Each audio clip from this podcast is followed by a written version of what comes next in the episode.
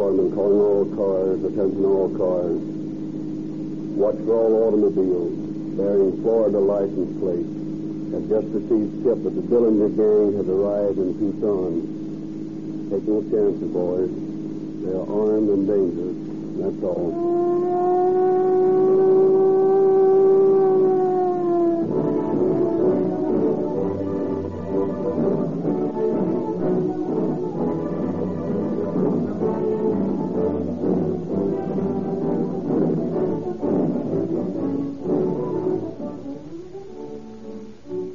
Ladies and gentlemen, the exacting and often hazardous duties of your police and firemen demand that the automotive equipment they use deliver sparkling, dependable performance. When life or death may be a matter of a split second, their gasoline must be good. Instant starting, unlimited power, quick getaway, night and day. That's why we are so proud to say that more police cars, ambulances, fire engines, and motorcycles in Southern California and Arizona are powered with Rio Grande crack than all other brands combined. Remember, this gasoline is exactly the same as that which you can buy at any Rio Grande service station. Nothing is added. If you are now a user of Rio Grande crack with tetraethyl, then you know what cracked performance means. If you are not, then try a tankful tomorrow and enjoy the smooth, effortless, 100% performance required by police and fire departments. Rio Grande crack with tetraethyl costs you no more.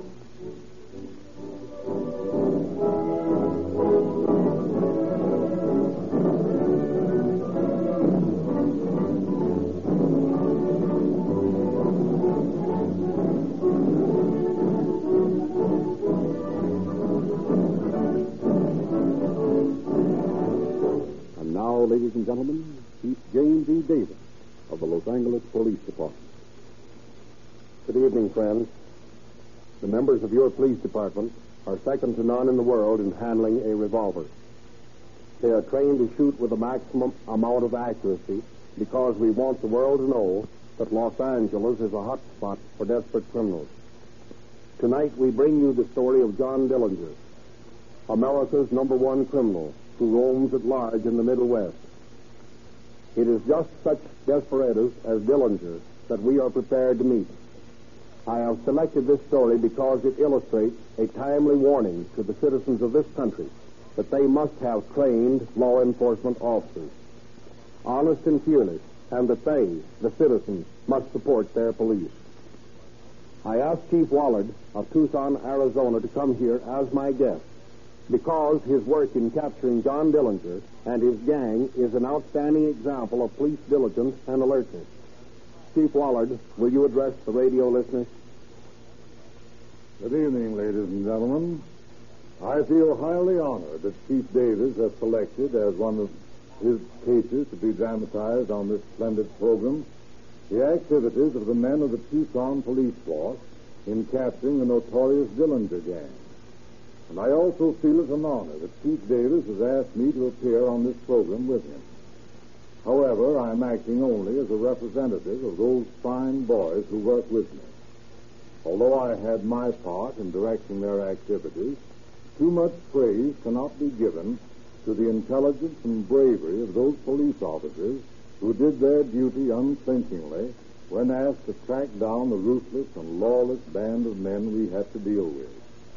It is peace officers like these boys of mine, and like these officers of Chief Davis, that make Los Angeles and Tucson such pleasant places for you citizens to live in. I won't take any further time to tell you about the capture of the Dillinger mob. You're about to hear the story just as it occurred. As I know that you're eager for the play to begin, I'll turn the microphone over to Frederick Lindsley, who will carry on with the story. Thank you, Chief Wollard.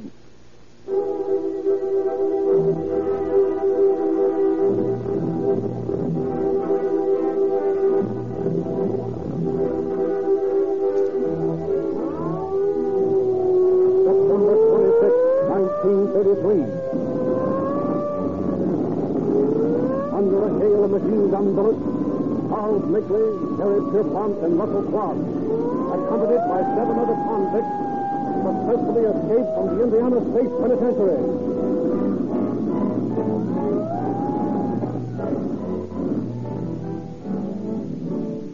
As the ten desperate criminals disappear into the mists of early morning, all Indiana awakens to a reign of terror.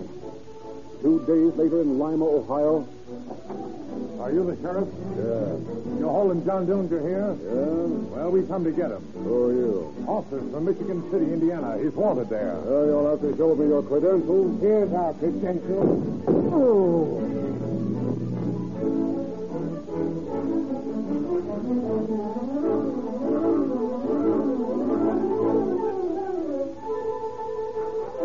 Terror spreads throughout the Middle West. Hysterical fear mounts. Not since the days when Jesse James rode the prairie have respectable citizens lived in such mortal dread of a ruthless outlaw. Dillinger is loose. Indianapolis, $21,000 taken from the Massachusetts Avenue Bank. New Carlisle, Ohio. Bandit takes $53,000 from the New Carlisle Bank in daring daylight robbery. Farrell, Pennsylvania. Hold up at a Farrell Bank. Lost $24,000. Daleville, Indiana. Hold up at loss of $3,500. Montpelier, Indiana. $12,000 haul from the Montpelier Bank. Racine, Wisconsin. Hold up American Bank and Trust Company. Lost $27,000. Greencastle, Indiana. $74,000 bank robbery. East Chicago. Hold up at the First National Bank. $20,000 stolen. One policeman murdered.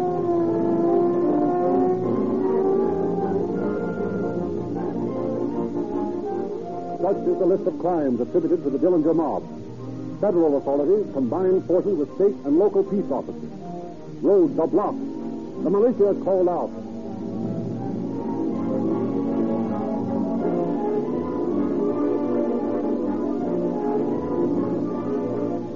Then, as suddenly as it began, the reign of terror ends. Peace once more is restored in the Middle West. The shattered nerves of farmer, merchant, and banker gradually return to normal. Dillinger seems to have disappeared from the face of the earth. A pale desert moon casts its transparent coverlet over the jagged crest of Mount Lemmon. From a sandy wash, a coyote howls at the silent saguaro that broods above him, thrusting its spiny arms toward the star-speckled velvet dome overhead. Across this scene of beautiful desolation comes a discordant note, a tinny popular song, played by a three-piece orchestra in a desert roadhouse. The place is a few miles from Tucson, Arizona. It is the night of January 24th, 1934. You know, this is a bad sound. Surprising, you know, to find a night spot like this out in the middle of the desert. Yeah, it's all right. But I'll sure be glad to get into that sales meeting in L.A. You know, I get the jitters out in this country. Why, you're liable to wake up any morning with a with a rattlesnake in bed with you. Oh, no, that's a lot of bunk. Why, all the rattlesnakes are asleep in the winter. Winter? How would a rattlesnake know this was winter? While I wrecked three stiff collars today while I was making my call. If this is winter, then L.A. was in the Arctic Circle. Well, you don't need to worry about the snakes, Harry. Just have another shot of this. Not a bad, it's not a bad idea at all. Well, here's the bigger and better sale. Yeah, at least better than last year. Uh, pardon me, boys. Can I buy you a little drink? Why, sure. That's fine. What do you have? Well, gi- give me another highball, eh? What about your friend here? Oh, make my mistake. Hey, bartender. Two highballs and one straight. Yes, sir. Pardon me for butting in like this, but I'm a stranger in town here, and I'm all alone. I sort of wanted company. Get it? Why, sure. That's all right. Well, glad to have you. Thanks. You look like a couple of all right mugs to me. Geez, what a crummy joint this is. look at that thing they call an orchestra. Why, the spot's back in Shy. You can. You ever been in Shy? If I ever been to Chicago, say, why, I've got one of the most... That's a great town, Shy. But they really do things. Salamine's got a trucking racket back there, and he's making a million. That's the sort of racket to be in. Something honest, where you scare the dough out of the suckers. I don't like bump offs very much. Beats bad wherever, I suppose. Say, when you listen to that, He's you find this fellow is a tough guy. He's probably handling a line of kid shoes out of Minneapolis. Yeah. What's the extra fun with that? What's the... Well, what was that you were saying? My father and me was just agreeing that you're right. We don't care much for the bump off jobs ourselves. Yeah? What's your racket? Uh, uh my, uh, soup. Yeah? Sure. I'm a banker myself. Right? Sure, I don't like to work with soup. Takes too much time to get into the safe. Set the fuse. I just walk in and stick 'em up. It's quicker and cleaner unless you have to turn the heat on somebody. Yeah, that's right, but you know, you get more our way. Well, maybe. Let's have another drink.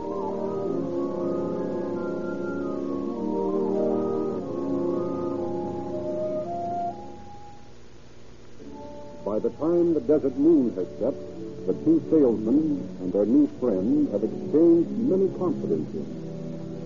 On the way into Tucson, Clark, the man who prefers picking up banks to blowing them up, discovers that they are all staying at the Congress Hotel. He invites the salesman to his room for a nightcap. Sure, things got a little hot back east, so I came out here with a couple of pals until it cools off. Uh, figuring on any stick-ups out here? No, are you? Maybe. You damn fool to try it. Yeah, why? There are only two roads out of Arizona, and every Indian woodpicker knows the country better than you do. We can never make a getaway. Uh, maybe you're right. Say, I, I got some new equipment here. Like to see it? Sure thing. Just a minute till I open up this. Say, will you look at that? That's a real thing, isn't it? Yeah, it is. Here's a new super caliber machine gun. Takes a 35.1. Gee, uh, that's, that's quite a weapon, isn't it? Weapon? okay, it is. This baby's dynamite. Rip a hole in you big enough to drive a truck through. Yeah, well, uh, uh, I think we better be getting to bed. It's pretty late. What's the hurry? Charlie'll be here soon. Uh, who's, who's Charlie? He's my partner. You ought to see him handle a sawed-off shotgun. Yeah, no thanks. I, I think we better get to bed. Uh, glad to meet you, pal. Yeah, sure. No, so Yeah, sure. Well, I'll, be an honest expensive, That isn't Listen, listen, Harry. That guy's a real thing. He ain't kidding. You're telling me? you better report him to the police. Well, let's not be in too big a hurry. After all, he hasn't done anything to us. Maybe, maybe he's some kind of a big gangster. The police are looking for. Yeah, maybe, but let's not be too hasty. We can talk about it tomorrow. All right, then. Okay.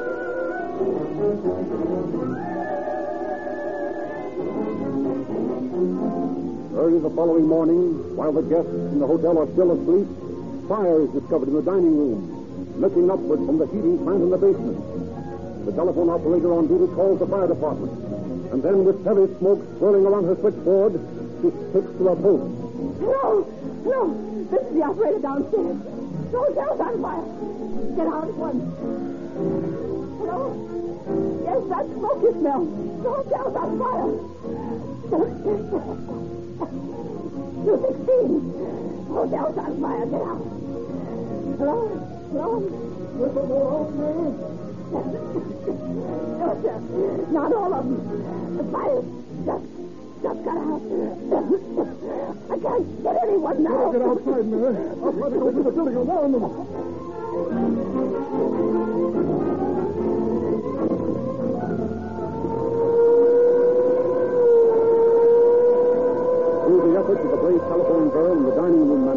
Discovered the fire, all the guests are safely removed from the hotel. Every piece of fire equipment in Tucson responds to the call, and thousands of citizens on their way to work press against the hastily rigged guard rope. Inside the lines, Skin Makley, his partner, watched the building burn. Those tomcats out of that room. You're telling me? But how? If that ammunition ever starts popping, it's the payoff. Yeah. But if you think I'm going to pay, you should. Wait a minute. I got an idea. Are those bags all locked? Yeah? Okay, I'll get one of the firemen. Hey, buddy. I got a couple of bags up there in the room that got to get out. They got valuable uh, papers in them. Well, I can't get them for you now. I got other things. Wait a minute. That ladder over there is up against the window of my room. All you got to do is go up there, get the stuff, and come down. There's ten bucks in it for you. Well, okay, I'll see what I can do. Right.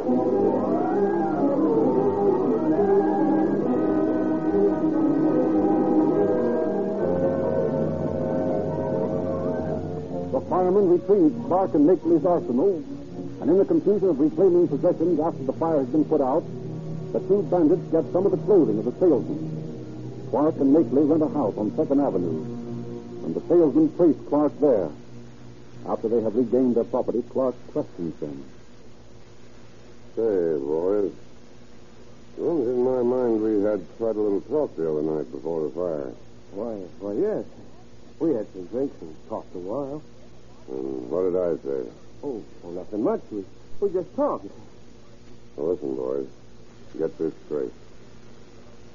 Remember what I said. But whatever it is, it'll be healthier for you to forget it. Get me? Why, why, sure. But there was nothing. Ah, don't dummy up on me. Just get this straight, see? I'm a winter visitor, out here for a vacation and nothing more. Get it?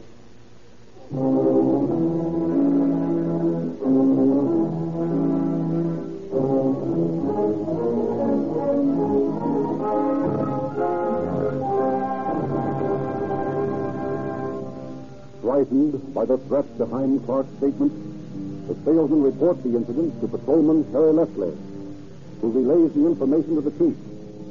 Chief Wollard calls Traffic Captain Jay Smith and Detective Dallas Ford into his office and explains the tip to them. From the description Leslie got, I think these men are members of that Dillinger mob. The description tallies with the speculative we got here from Indiana. Now, here's the address 927 North 2nd Avenue. I want you to stake out the joint. Don't go into the house. These men are heavily armed. Wait until they come out and pick them up away from the house. And if you have to shoot, shoot to kill.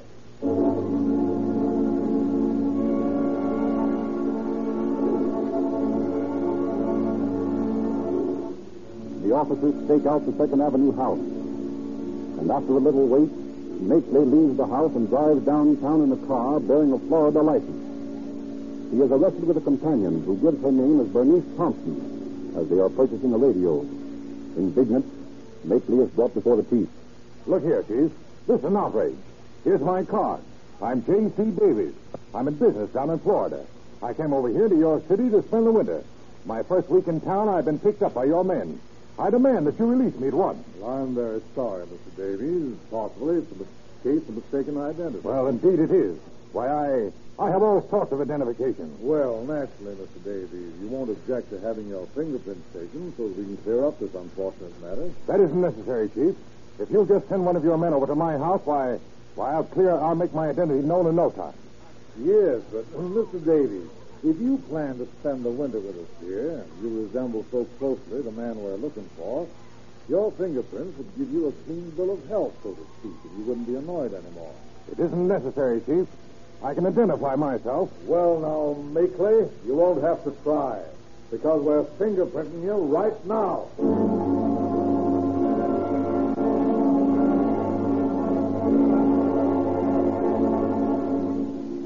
J.C. Davies' fingerprints establish him beyond a shadow of a doubt as the wanted Makley.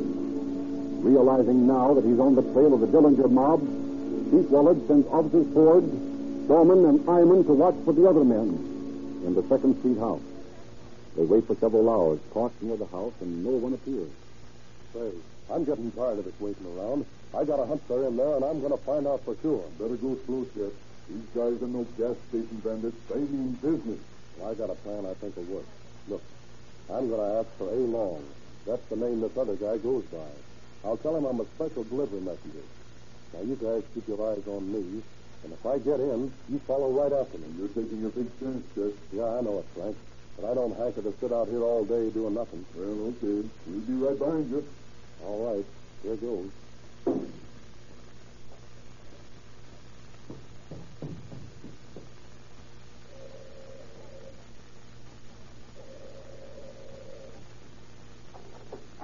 What is it? Does Mr. A. Long live here? Yes. I've got a special delivery letter for him. Oh, well, give it to me. I'll do it. No, I have to deliver it to him in person. Well, you can't. Don't close that door on me. Say, get your foot out of that door. Open up. Come on, boys. Hold on to the pole. Keep the other guy down. I'll take care of him. Who Hold on. Get down, down. Oh, well, I got it by the hammer. He can't use it. Slam the door, eh? oh, Iron. Didn't know you were making such a big guy, did you, Copper? I'll finish you off as soon as I get over to that bed where I left the gat. Hold it, sir. I'm coming. Oh, Thanks, Alice. I guess that pistol weapon will keep him quiet for a while. You killed him. You killed him. I'm afraid not, lady. He's just sleeping for a while. But you nearly took my finger off when you slammed that door on it. Why, we tried taking your head off. No, that's no way to talk, sister, because it won't do a bit of good. You're coming along to the station house with us just the same.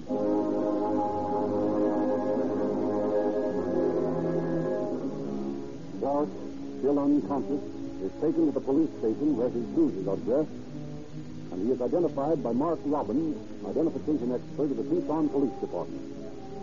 Shortly after, Clark is taken to his cell. Motorcycle patrolman Earl Nolan brings the chief a piece of information.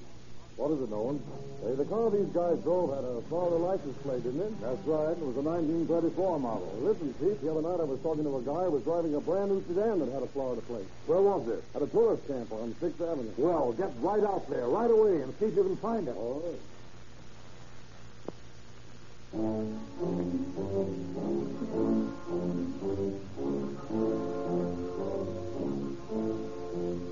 Accompanied by officers Jay Smith, Frank Eyman, and Kenneth Mullaney, one races to the tourist camp just as the car bearing the Florida plate, loaded with luggage, is leaving the place. The police car pulls up alongside of it.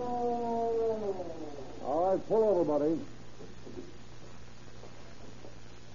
What's the trouble? Oh, no trouble. I'm sorry to have to bother you, but I'll have to ask you to come to the police station with me.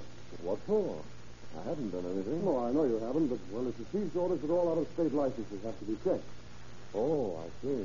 Chief's pretty cranky about it, so you better come along with me. Well, can't you check the place here? No, I'm sorry. The chief's orders to bring in all out-of-state cars. It's only a formality. It won't take you ten minutes. Very well, then. Want to hop in the back and ride with me? Oh, all right, sure.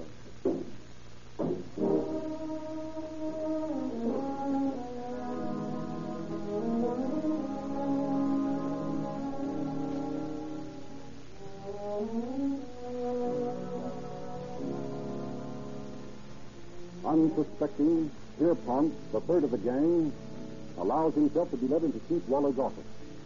Just inside the door, he sees Clark and Makley's luggage. Look out, Chief. He's got a gun.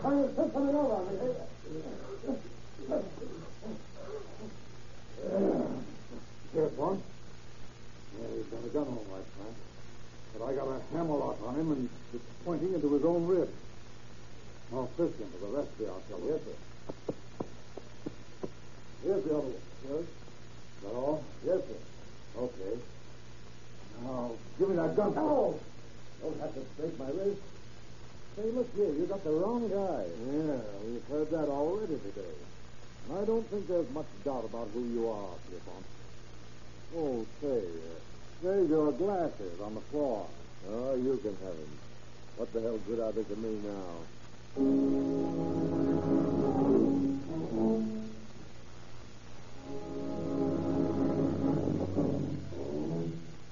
Once more, Chief Wollard places the stakeout on the Second Avenue house.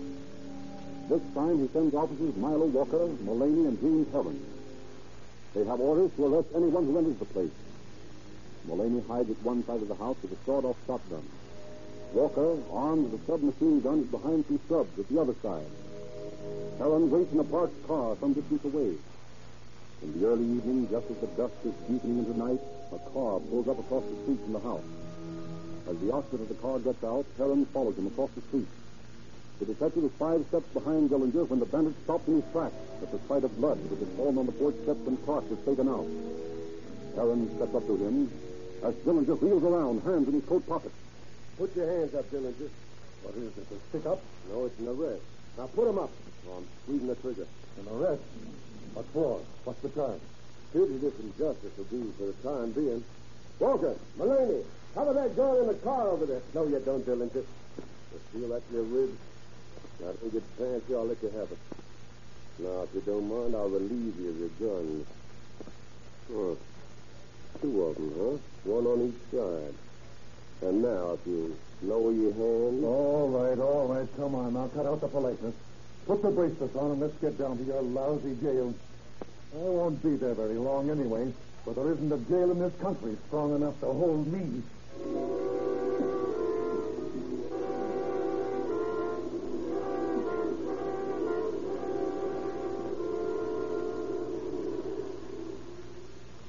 Overnight, the names of the brave officers of the Tucson police force are household words the nation over. As the news of the capture of the Dillinger gang is flashed to a relieved nation. Securely locked in the Pima County jail, four criminals threaten and snarl at their capture as Chief Wollard and Sheriff Belton place an extra armed guard of 20 men around the courthouse. By rail and by plane, officials rush Tucson from Wisconsin and Indiana, each state eager to extradite the men for crimes in their territory. After days of legal complications, Dillinger is spirited away by plane to Crown Point, Indiana, to answer for the murder of the patrolman in the East Chicago holdup. A day later, the other three bandits leave by plane for the east to face trial in Lima, Ohio, for the murder of Sheriff Sarber.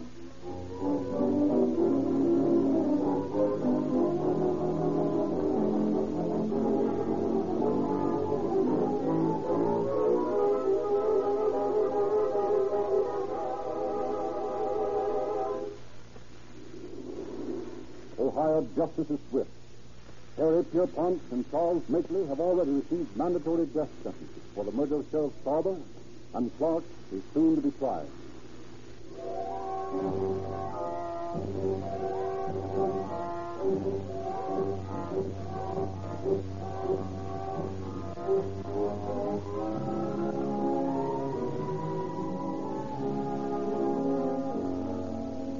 But Dillinger has made good his boast. Equipped with a wooden revolver of his own fabrication, Dillinger, a fortnight ago, bluffed his way out of the Lake County Jail in Crown Point, Indiana. Once more, the manhunt is on. Once more, the roads throughout the Middle West are blockaded by questioning officers. Once more, peaceable citizens chased with terror. Once more, the cry goes up, Dillinger is loose.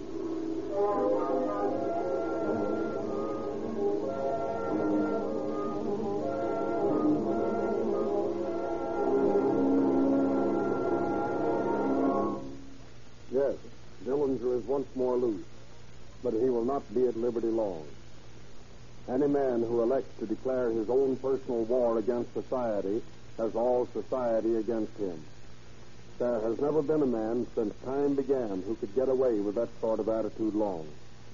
Dillinger has asked for it, and the next time he runs up against a police officer, it may not be as humane a chap as Jimmy Herron.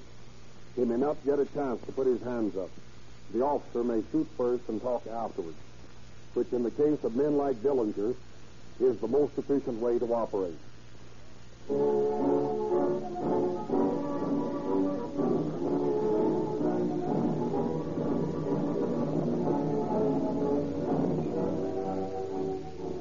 Ladies and gentlemen, Rio Grande cracked gasoline with tetraethyl is made by a modern, up-to-the-minute refining method, the cracking process.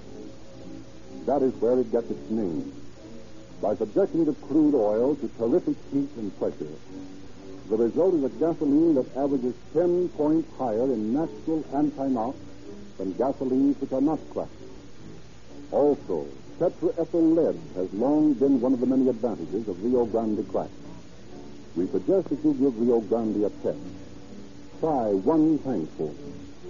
We believe that once you have experienced the flashing performance of this great gasoline, you'll never again be satisfied with gasolines made by old-fashioned methods. You be the judge.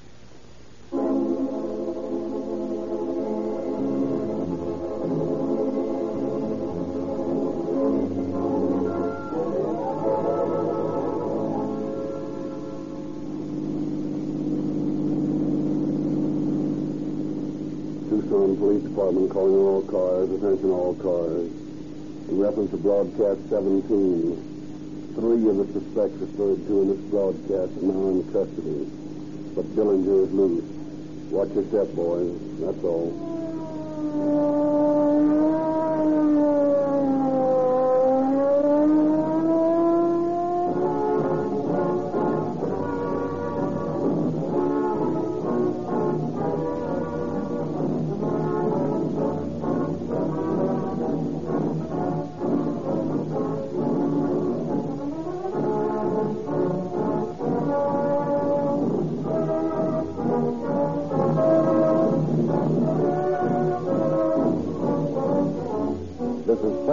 Bidding you good night for the Rio Grande Oil Company.